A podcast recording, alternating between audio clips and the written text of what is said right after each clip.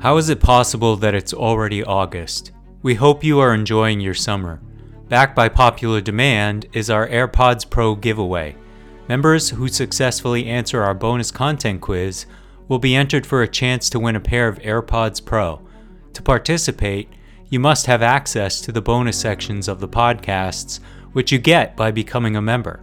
Members also receive an ad free listening experience, an evening newsletter, an invitation to join the DSR Slack community, and more.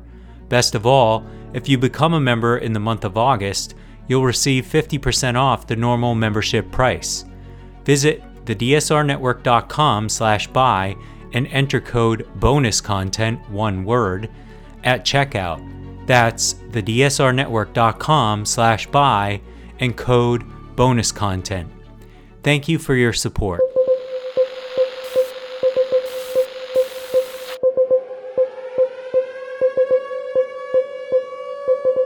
it's august 16th 2023 and this is your dsr daily brief i'm chris cotnor and i'm riley fessler our top stories from international outlets this morning. Former President Donald Trump and multiple individuals have been charged in Fulton County, Georgia, for their alleged involvement in attempting to overturn the 2020 election results.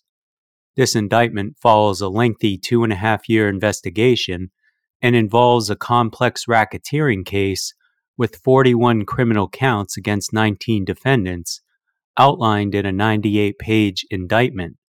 In contrast, a federal indictment filed against Trump in Washington focuses on a more concise approach with four charges related to election subversion.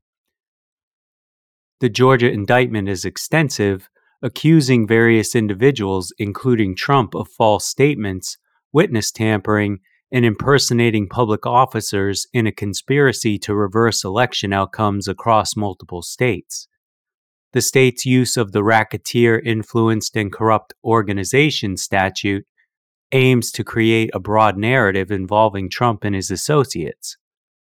However, legal experts highlight potential challenges in conducting a complex trial involving 19 defendants and the potential for juror skepticism. Trump's allies criticize the investigations, accusing them of political motives, while some critics question the legal basis for criminalizing certain statements related to election fraud as protected speech under the First Amendment. The Georgia indictment's extensive nature aims to hold multiple individuals accountable beyond Trump, but it also raises concerns of prosecutorial overreach. The trial's complexity and possible appeals could prolong the legal process significantly. A container ship named Joseph Schulte, flagged under Hong Kong, departed from Ukraine's Odessa port, symbolizing a test of Russia's threat to attack shipping following its withdrawal from an agreement permitting Ukraine's grain export. Russia's recent attack on Ukraine's grain export infrastructure, involving airstrikes that damaged key grain silos and warehouses, aggravated tensions. Despite the threats, Ukraine established a humanitarian corridor in the Black Sea to release cargo ships trapped in its ports, emphasizing their non military purpose. The ship carried over 30,000 metric tons of cargo and was en route to Istanbul, utilizing the corridor to evacuate ships stranded in Black Sea ports since Russia's invasion. As Ukraine countered Russian forces' occupation, battles persisted, and Ukraine's attempts to recapture villages indicated offensive drives toward the Sea of Azov. The conflict has significantly impacted Ukraine's grain exports, with the Danube River ports becoming a crucial route after Russia's departure from the Black Sea grain deal. The situation escalates as Russia fires warning shots at cargo ships, endangering navigation and prompting international concern. Turkey hopes for Russia's re entry into the grain deal, while global food prices rise due to the conflict's disruption of supply chains. The focus on determining the cause of the devastating fire that engulfed Lahaina, Hawaii, has shifted toward Hawaiian Electric, the largest power utility in the state. Lawsuits from Lahaina residents against the utility claim that its power equipment was insufficient to withstand strong winds, and that the company should have preemptively shut down power before the wind struck. Similar shortcomings in Hawaiian Electric's actions have been noted by wildfire experts who studied California's catastrophic fires. Despite the wildfire's destructive impact and 99 reported deaths, officials have not yet identified its cause. Down power poles and lines were found in Lahaina and surrounding areas, and questions have been raised about whether power shutdowns, though disruptive, could have prevented the disaster. Shares in Hawaiian Electric have plummeted, indicating concerns over potential legal liabilities. The company's response and the effectiveness of its power shutdown program have come under scrutiny as investigators continue to seek answers. In other news, British firms trading with Ukrainian counterparts are facing forced closures of their bank accounts due to concerns over Russian sanctions and money laundering, according to a letter from the British Ukrainian Chamber of Commerce. The letter, sent to UK Treasury Minister Andrew Griffith, highlights that British firms are becoming wary of trading with Ukraine due to the risk of losing banking services. Banks are reportedly closing accounts or rejecting account setup requests if they involve transactions with Ukraine. The banks claim they must adhere to legal obligations and Western sanctions on Russia, which occupies parts of Ukraine. However, Business leaders argue that this cautious approach is hindering economic ties between the two nations and negatively impacting Ukraine's ability to recover and fund its defense. They urge the government's review of debanking to also consider the handling of business transactions with Ukraine. While the government asserts continued support for Ukraine, affected businesses remain concerned about the lack of action to address their struggles. North Korea has confirmed the detention of U.S. soldier Private Travis King, who crossed the heavily armed Korean border, stating that he did so due to disillusionment with the inequality and racial discrimination he perceived in American society and the U.S. Army. King, the first American detained in North Korea in nearly five years, expressed his desire for refuge in North Korea or a third country citing his dissatisfaction with unequal American society. North Korea's propaganda outlet, the Korean Central News Agency, reported the claims, but their authenticity is hard to verify.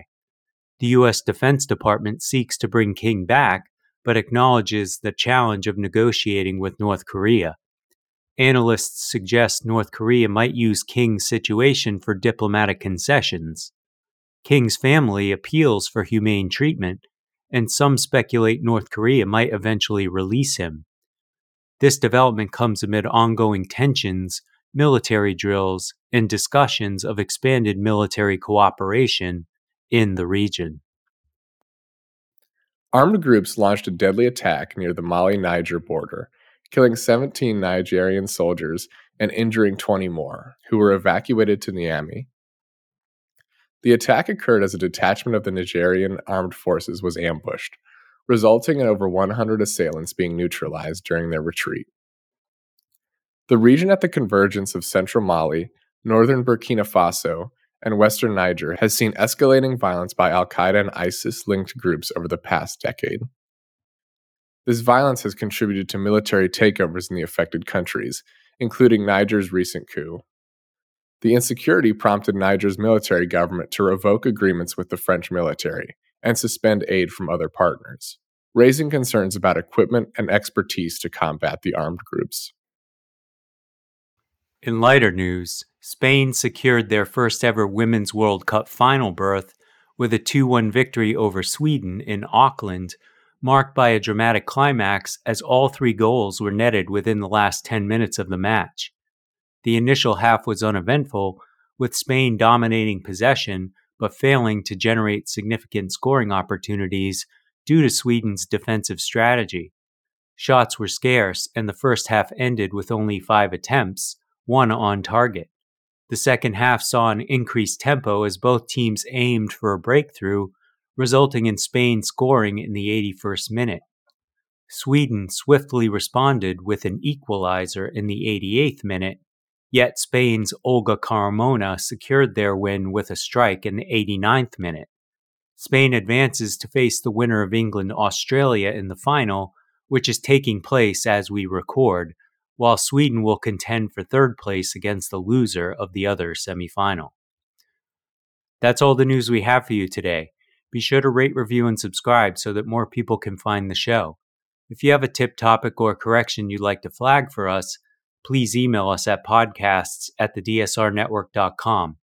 Members of the DSR network will receive an evening newsletter version of the DSR Daily Brief. If you'd like more in depth analysis of these issues, along with our sources for today's episode, be sure to follow the links in the show notes and tune into our sister podcasts on the DSR network. Stay safe and stay tuned to the DSR Daily Brief.